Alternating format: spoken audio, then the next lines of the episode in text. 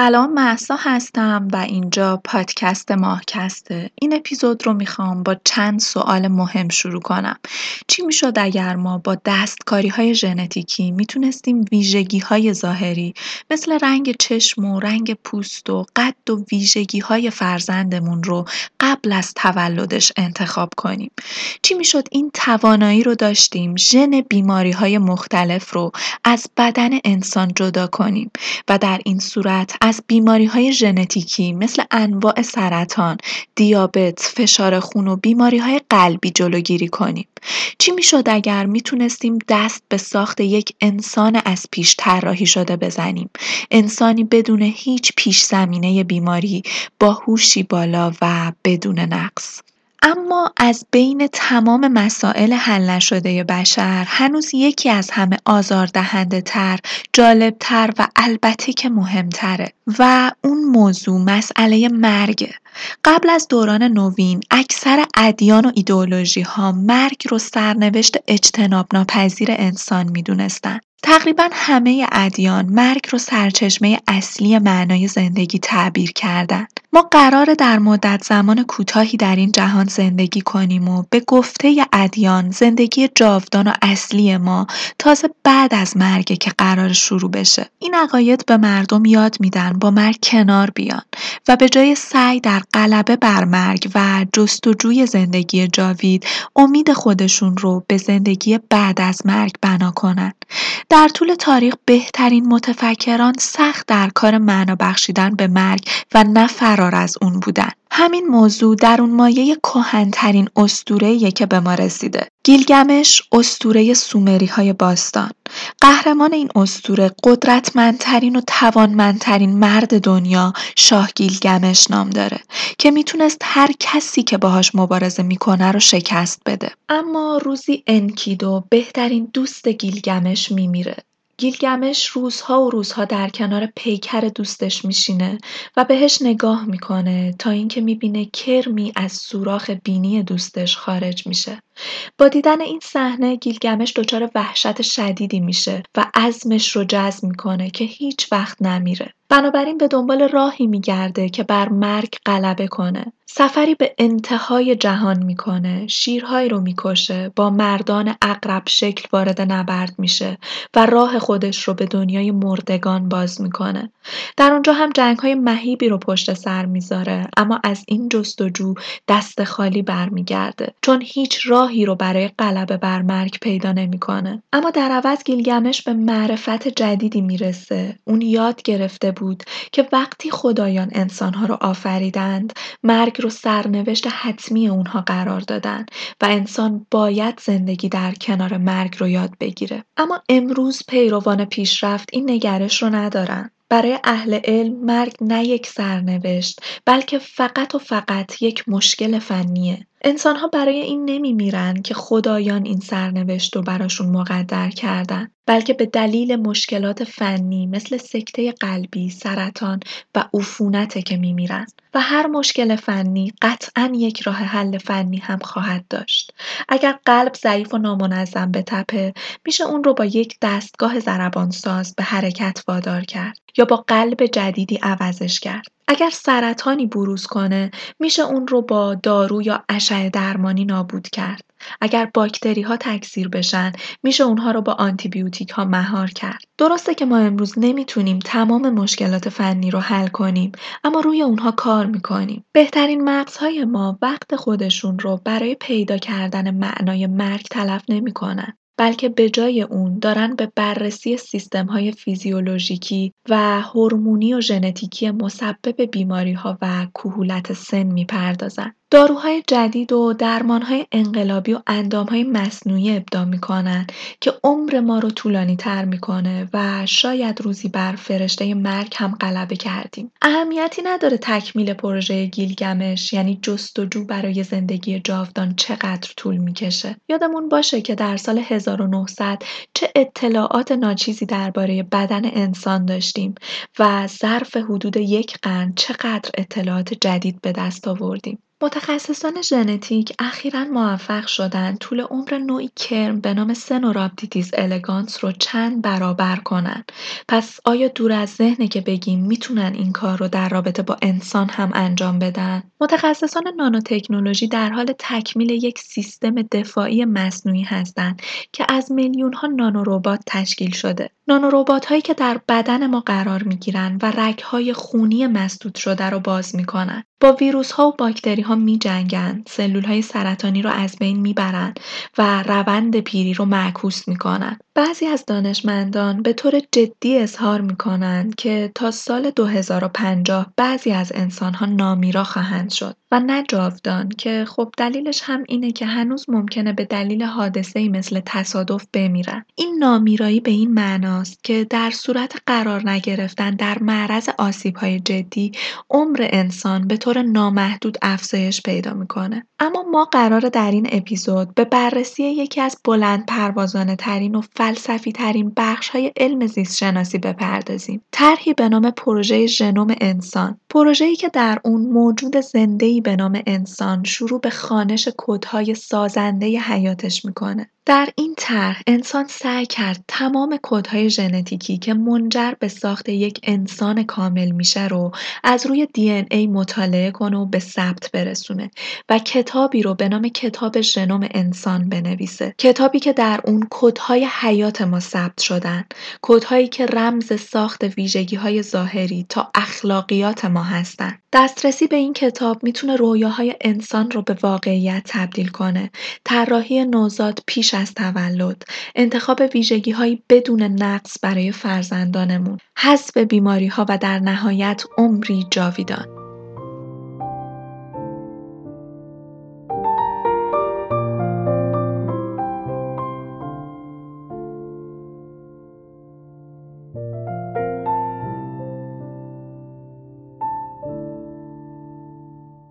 در رابطه با طرح ژنوم یک موجود زنده، اولین بار فردی به نام فردریک سنگر در سال 1977 توالی ژنوم ویروس فیکس رو که 5386 جفت باز عالی نوکلئوتیدی داشت شناسایی کرد. این عدد در اون زمان حد و مرز نهایی ظرفیت و توانایی دانشمندان برای تعیین توالی ژنوم بود. اما ژنوم انسانی 3 میلیارد و 95 میلیون و 677 هزار و 412 جفت باز عالی نوکلئوتیدی داره. مقیاسی 574 هزار برابر عددی که در ویروس فیکس شناسایی کرده بودیم. هر بار که بیماری ژنتیکی جدیدی شناسایی می‌شد بخشی از رمزگشایی ژنهای انسانی هم اتفاق میافتاد. اما تعداد و ارتباط ژنهای انسانی اونقدر گسترده و وسیع بودند که ژنشناسان در محافل خصوصی خودشون مدام از ناکارآمدی و پرزحمتی روند تکمیل ژنوم انسان ابراز نگرانی می‌کردند. عمل پیدا کردن و مکانیابی ژنها کاری به شدت کسل کننده و خسته کننده بود. بسیاری از دانشمندان مثل جیمز واتسون معتقد بودند پیدا کردن تمام ژنهای مرتبط با بیماریها از توان و ظرفیت انسانی خارجه. اما اونچه که دانشمندان از جمله خود جیمز واتسون به دنبالش بودن توالی تمام و کمال همه سه میلیارد و اندی جفت بازهای عالی از اولین نوکلئوتید تا آخرین و بررسی و شناخت تک تک ژنهای انسانی بود. این کتاب حیات در حال تکمیل شدن یک قالب کلی برای تشریح ژنهایی که در آینده پیدا می شدن هم ارائه می‌داد. مثلا اگر ژن شناسی ژن جدیدی رو پیدا می کرد که بر ریسک سرطان سینه گذار بود می‌تونست موقعیت مکانی دقیق توالی اون رو از طریق تطبیق دادن اون با کتاب ژنوم انسانی تعیین کنه. می‌شد به این کتاب به شکل قالبی نگاه کرد که ژنهای ناهنجار یعنی جهش یافته ها رو در مقایسه باهاش تفسیر و تشریح کرد. از طریق مقایسه ژن مرتبط با سرطان سینه در میان زنان مبتلا و همچنین زنان سالم ژنشناسان می‌تونستن به ژن جهش ای که علت این بیماری بود دست پیدا کنند. نکته که خیلی اهمیت داره و در اپیزودهای قبل هم بهش اشاره کردم اینه که بعضی از بیماری های ژنتیکی حاصل وجود جهش در یک تک ژن هستن. یعنی کارمون خیلی راحته چون اگر اون تک ژن رو بشناسیم می‌تونیم وجود یا عدم وجود بیماری رو حدس بزنیم. اما مشکل اینجاست که اکثر بیماری های شایع انسانی مثلا فشار خون منشأ جهش تک ژنی ندارن بلکه چند ژن در شکلگیری این بیماری ها دخیل هستند به این نوع بیماری ها بیماری های ژنومیکی گفته میشه که حاصل چندین ژن هستند که در سرتاسر سر ژنوم پخش و پراکنده شدن. این بیماری ها رو نمیشه از راه مطالعه عملکرد یک تک ژن واحد درک و تشریح کرد و تشخیص و شناخت این بیماری ها مستلزم شناخت وابستگی ها و ارتباط بین چند ژن مستقل از همه و صدرنشین لیست بیماری های ژنومیکی بیماری سرطانه.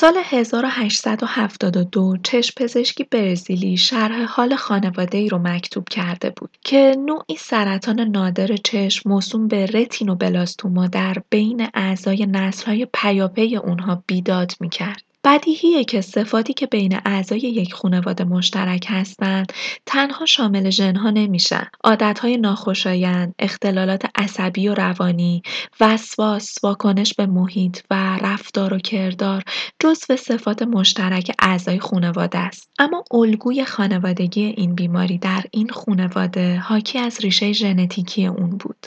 تشخیص این پزشک این بود که اونچه که باعث به وجود اومدن این تومورها در چشم میشه نوعی عامل وراثتیه. هفت سال پیش از این رویداد در سمت دیگه ای از کره زمین گیاهشناس و کشیش ناشناخته به نام گرگور مندل مقاله‌ای در رابطه با عوامل وراثتی در گیاه نخود فرنگی منتشر کرده بود. اما این پزشک نه مقاله گرگور مندل رو خونده بود و نه واژه‌ای به نام ژن به گوشش خورده بود. حدود یک قرن طول کشید تا در نهایت دانش پژوهان فهمیدند که علت اصلی سرطان سلول‌های نرمالی هستند که در ژن کنترل کننده رشد اونها جهش هایی رخ داده. در سلول های نرمال این ژن ها نازم و ناظر رشد اونها هستند. بنابراین وقتی زخمی روی پوستتون ترمیم میشه فرایند ساخت سلول های جدید متوقف میشه و فرایند ترمیم پایان میپذیره تا توموری در اثر ساخت بیرویه سلول های جدید به وجود نیاد. به زبون ساده تر ژنها به سلول های زخمی فرمان میدن چه زمانی رشد و تکثیرشون رو شروع کنن و چه زمانی به این تکثیر خاتمه بدن. ژنشناسان فهمیدن که این گذرگاه های اطلاع رسانی در سلول های سرطانی دچار اختلال میشن و در اثر این اختلال ژنهای شروع کننده تکثیر روشن میمونن و ژنهای خاتمه دهنده خاموش میمونن. ژنهایی که سوخت و ساز و هویت سلول رو تغییر میدن تخریب میشن و حاصل تمام این ها و اختلالات سلولیه که نمی‌دونه چطور رشد خودش رو متوقف کنه. در واقع سرطان تبدیل به نسخه مخدوشی از نرمال ما شده بود و این واقعیتی به شدت نگران کننده بود. دهها سال بود که دانشپژوهان و کارشناسان به امید این نشسته بودند که نوعی ویروس یا باکتری عامل همه سرطانها شناخته بشه و در نهایت با نوعی واکسن یا درمان ضد میکروبی بالاخره بتونن شکستش بدن. اما حالا اوضاع پیچیده شده بود. چطور می‌شد ژنهای جهش یافته رو به وضعیت روشن و خاموش شدن برگردوند؟ در حالی که رشد نرمال هم بتونه بدون وقف ادامه پیدا کنه. این هدف نهایی رویای همیشگی و ترین معما در عرصه درمان سرطان بوده و هست. پژوهشگران می‌دونستند که به طور کلی چهار عامل باعث بروز سرطان میشه. اولین دلیل جهش هایی بودند که تحت تاثیر عوامل محیطی مثل دخانیات، پرتو ماورا بنفش و اشعه ایکس یعنی عواملی که ساختار DNA رو تغییر میدن عامل بروز سرطان می‌شدن. دلیل دوم جهش هایی بودند که در اثر خطاهای خود به خودی حین تقسیم سلول رخ می‌دادند. سومین دلیل به ارث بردن ژنهای جهش یافته سرطانی از والدین بود مثل ژن سرطان سینه که در های پیاپی خانواده ها هم دیده میشه و چهارم انتقال ژنها به داخل سلول توسط حامل ها و بارکش های حرفه‌ای میکروبی یعنی ویروس ها بودند. در هر چهار مورد نتیجه یکی بود. به کار انداختن یا از کار انداختن های ژنتیکی که رشد ها رو کنترل می‌کردن. که نتیجه اون تقسیم سلولی نامنظم و بدخیم می‌شد که در واقع همون بیماری سرطان بود. زیستشناسان در اوایل دهه 1980 پی بردند که سرطان در واقع نوع جدیدی از بیماری ژنتیکیه یعنی حاصل ترکیبی از فراست، تکامل، محیط و اتفاق. و در این نقطه بود که ما می‌تونستیم با در اختیار داشتن ژنوم یک فرد سالم و مقایسه اون با ژنوم یک فرد دچار سرطان ژنهایی که در شکلگیری سرطان نقش داشتند شناسایی کنیم.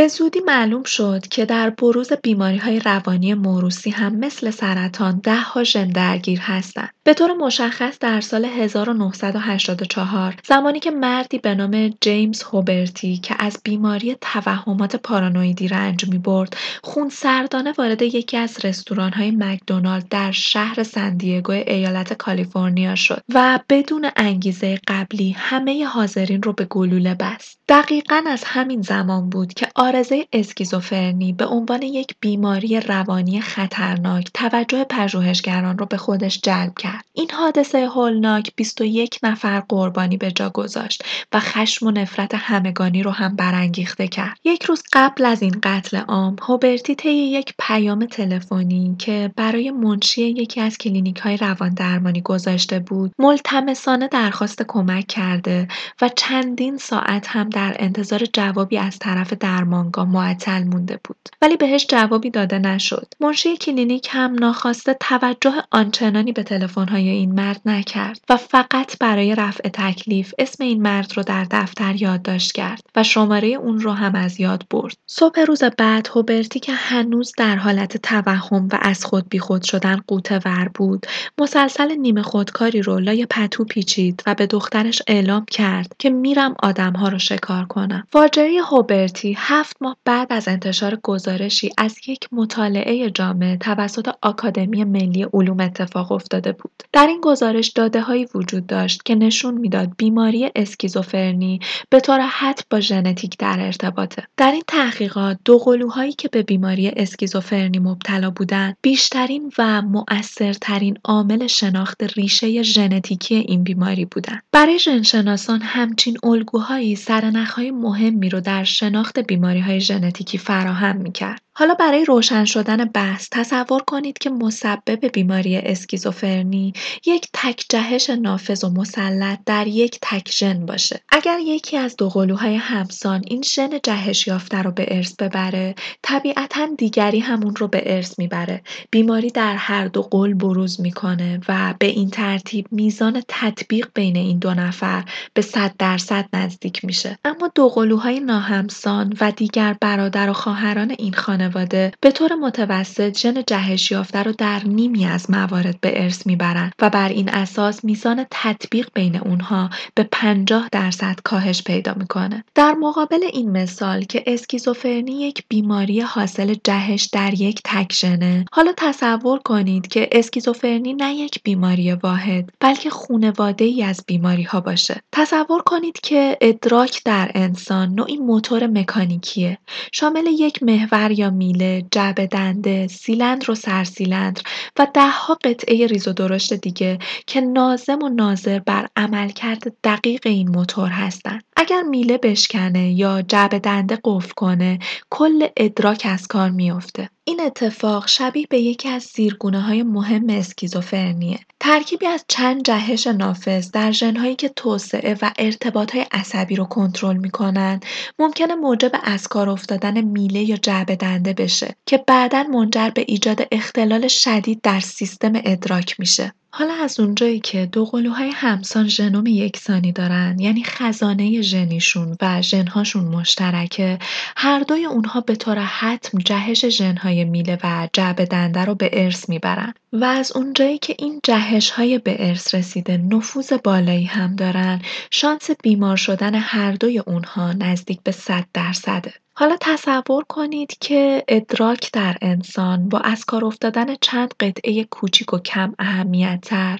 مثل سرسیلندرها، شمها و سیلندرها دچار اختلال جدی در عمل کرد بشه. در این مورد موتور به طور کلی از کار نمیافته بلکه از نفس میافته و هماهنگی روانی خودش را از دست میده و این به موقعیت ها و شرایط هم بستگی داره. مثلا کارکرد موتور در زمستان ضعیفتر میشه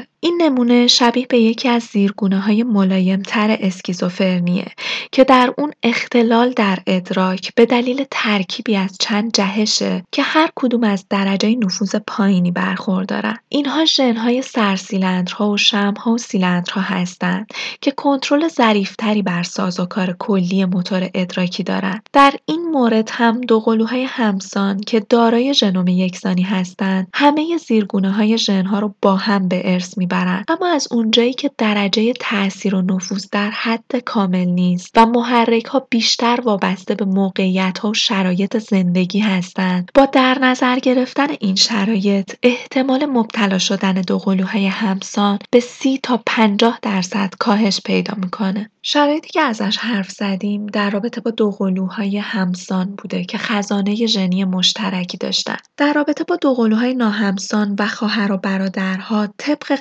قوانین مندل این زیرگونه ها به ندرت به طور یکجا و تمام و کمال توسط دو خواهر و برادر به ارث برده میشن.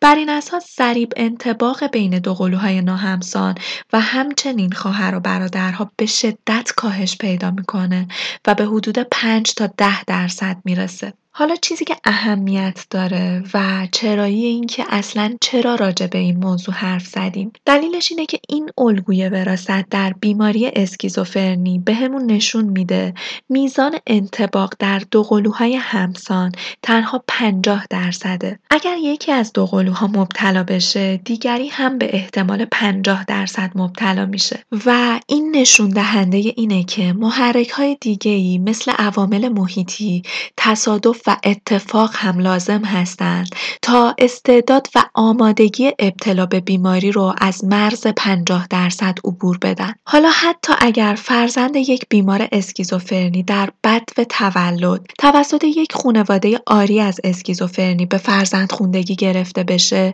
این بچه هنوز هم 15 تا 20 درصد به اسکیزوفرنی مبتلا میشه که 20 برابر احتمال ابتلای یک فرد معمولی به اسکیزوفرنیه این موضوع نشون میده رقم تنوع خیلی زیاد در شرایط محیطی تاثیر و نفوذ عامل ژنتیکی می‌تونه مستقل و نیرومندتر باشه پس نتیجه کلی اینه اسکیزوفرنی یک بیماری پیچیده و ژنتیکیه و وابسته به چندین عامل ژنتیکیه که چندین ژن و چندین زیرگونه ژنتیکی محرک های محیطی و موقعیتی و اتفاق و تصادف در ظهور اون تاثیر گذارن.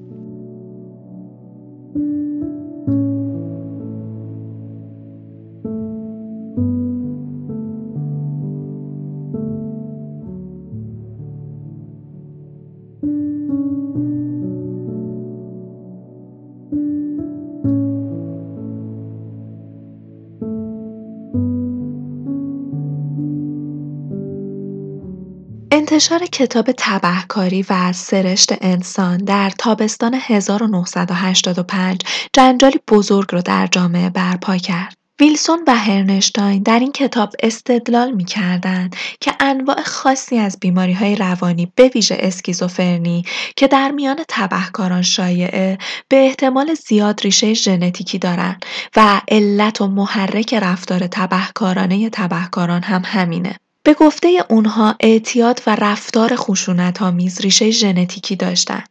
این فرضیه در اون زمان به شدت توجه افکار عمومی رو به خودش جلب کرد. شعاری وجود داشت، رفقای بد، محله های بد، انگ ها و برچسب های بد. ویلسون و هرنشتاین هر سه این عوامل رو تایید می‌کردند و البته عامل بعدی رو هم به این فهرست اضافه کردند. ژن بد به گمان اونها آلودگی نه تنها در خاک بلکه در بذر هم باید جستجو می‌شد. کتاب تبهکاری و سرشت انسان به سرعت به یک پدیده بزرگ رسانه ای تبدیل شد. بالغ بر 20 بنگاه خبری تراز اول از جمله نیویورک تایمز کتاب رو مورد نقد و بررسی قرار دادن. و در سطح گسترده‌ای معرفی کردند. نامه تایم پیام محوری کتاب رو در این سرتیتر خلاصه کرد. آیا تبهکاران زاده می‌شوند یا ساخته؟ برای مردمی که در اون جامعه پرخشونت و جنایت زندگی می‌کردن این تصور که شناخت ژنوم انسانی می‌تونه علاوه بر پرده برداشتن از اسرار بیماری های جسمی و روحی راز ناخوشی ها و ناهنجاری های اجتماعی مثل انحراف و فساد اخلاقی اعتیاد به الکل و مواد مخدر و خشونت و درگیری رو برملا کنه به شدت اقوا کننده بود. اما برسیم به مهمترین بخش این اپیزود یعنی شروع جدی تعیین توالی ژنوم انسان. شروع فرایند با بررسی پژوهشگران وزارت انرژی شکل گرفت که سعی داشتن آثار تابش یا تشعشع رو بر ژنهای انسانی مطالعه کنند های اتمی هیروشیما و ناگازاکی یک نمونه آزمایشگاهی عظیم رو در اختیار دانشمندان قرار داده بود. صدها هزار نفر از ساکنان این دو شهر از جمله دوازده هزار کودک از این فاجعه جون سالم به در برده بودند و حالا دهه های چهل و پنجاه از عمرشون رو میگذروندن. حالا سوال مهم اینجا بود که در گذر زمان چه تعداد جهش در این کودکان و البته که در کدوم ژنها رخ داده بود. جلسه تشکیل شد به نام جلسه آلتا که در اون چگونگی بررسی این جهش ها که در نهایت منجر به شناخت ژنهای مرتبط با اون جهش ها می‌شد رو مورد بررسی قرار بده. جلسه آلتا در ظاهر نشستی بیهوده و یک ناکامی تمام ایار بود. تقریبا همه حاضرین در جلسه معتقد بودند که فناوری های موجود در دهه 1980 به هیچ وجه پاسخگوی نیازهای نقشه برداری از ژنوم انسان نبودند. در اون سالها شخصی به نام والتر گیلبرت که یکی از پیشگامان تعیین توالی دی ای به شمار میره برآوردی از هزینه ها و نیروی انسانی لازم برای تعیین توالی ژنوم انسانی روی تکه کاغذی انجام داده بود. تخمین گیلبرت این بود که تعیین توالی هر سه میلیارد و اندی جفت بازهای عالی دی ای انسانی حدود پنجاه هزار نیروی انسانی و بودجه نزدیک به سه میلیارد دلار هزینه خواهد داشت. در حالی که گیلبرت با همون خودنمایی همیشگی به سمت تخت سیاهی می‌رفت تا برآورد هزینه ها رو که بعدا معلوم شد تا چه اندازه دقیق بودن شهر بده هم همه بی سابقه ای فضای سالن رو پر کرد. برای اولین بار اجماعی نظری مبنی بر قابل توجیه و اجرا بودن طرح در میان حاضرین شکل گرفته بود. در حقیقت با در نظر گرفتن همه جوانب این هزینه ها اونقدر هم هنگفت نبودن. برنامه آپولو در اوج فعالیتش حدود 400 هزار نفر نیروی انسانی در اختیار داشت و کل هزینه های انباشته اون بالغ بر 100 میلیارد دلار شده بود. اگر برآورد گیلبرت درست از آب در می اومد، ژنوم کامل انسانی رو می‌شد با صرف کمتر از یک سیوم هزینه های فرود انسان روی کره ماه به دست آورد. سیدنی برنر بعدا این موضوع رو به شکلی ملایمتر و توأم با تنز بیان کرده. می‌گفت در طرح تعیین توالی ژنوم انسانی این هزینه ها یا فناوری ها نیستند که دست و پای ما را میبندند بلکه یک نواختی و کسل کنندگی اون مانع اصلی پیشرفت ماست. شاید بهتر باشه ما این طرح رو به عنوان بخشی از مجازات به تبهکاران و مجرمان تحمیل کنیم. مثلا شناسایی یک میلیون جفت باز عالی برای دزدی، دو میلیون جفت برای قتل غیر عمد، ده میلیون برای قتل عمد و الی آخر.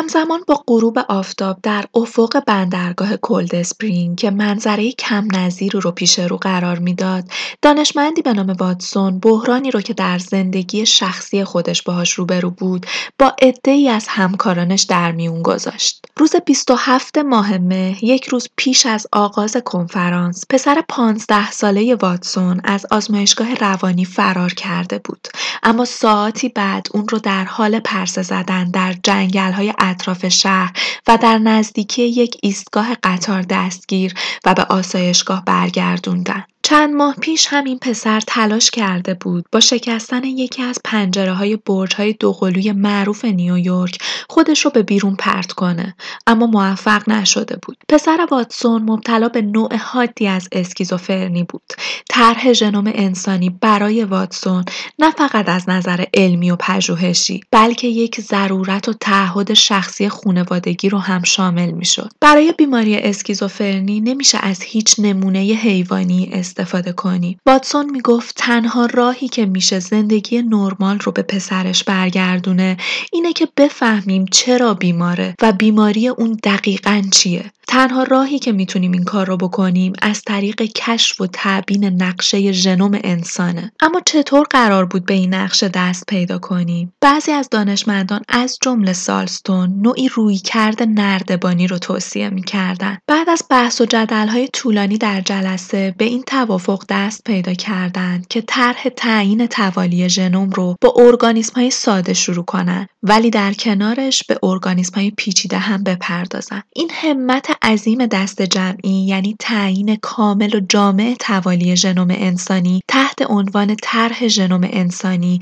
به اطلاع عموم رسید و در تاریخ ثبت شد.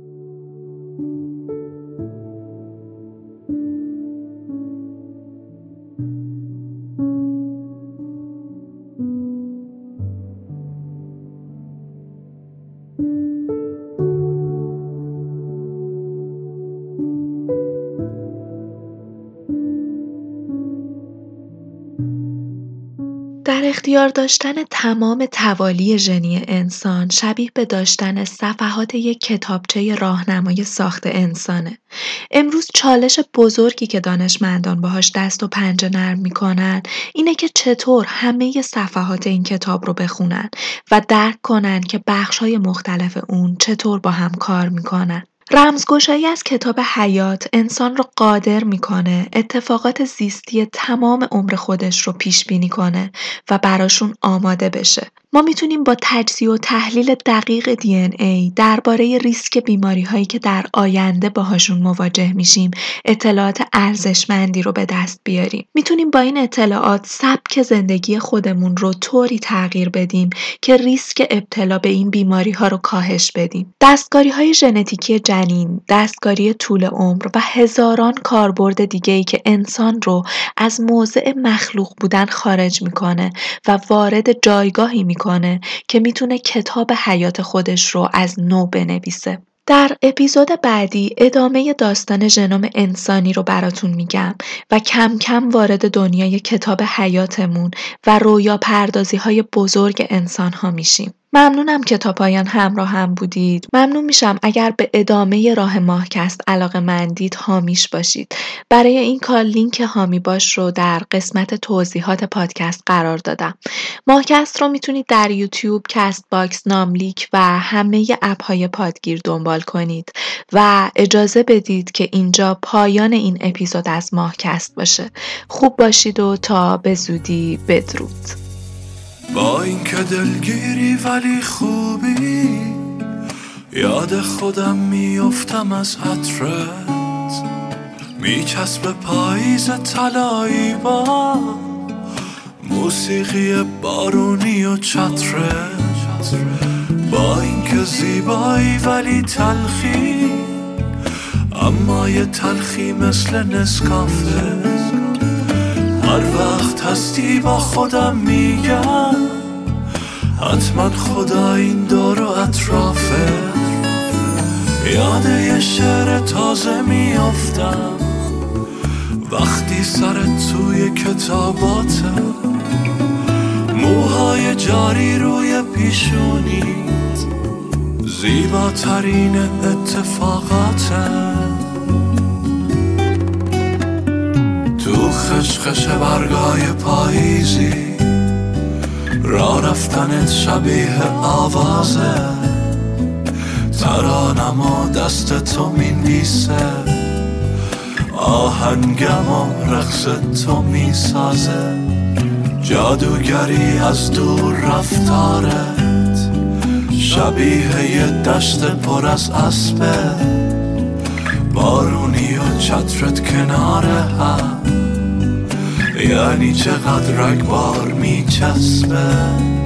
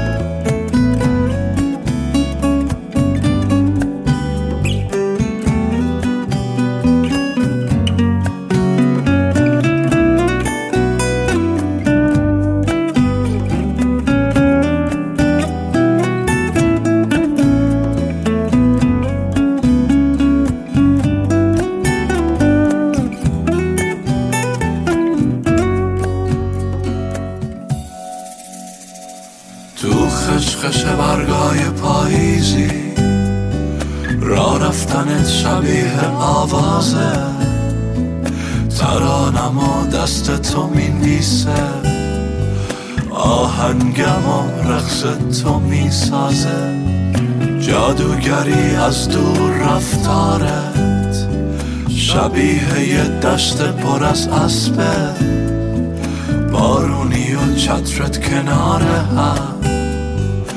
یعنی چقدر رگبار میچسبه.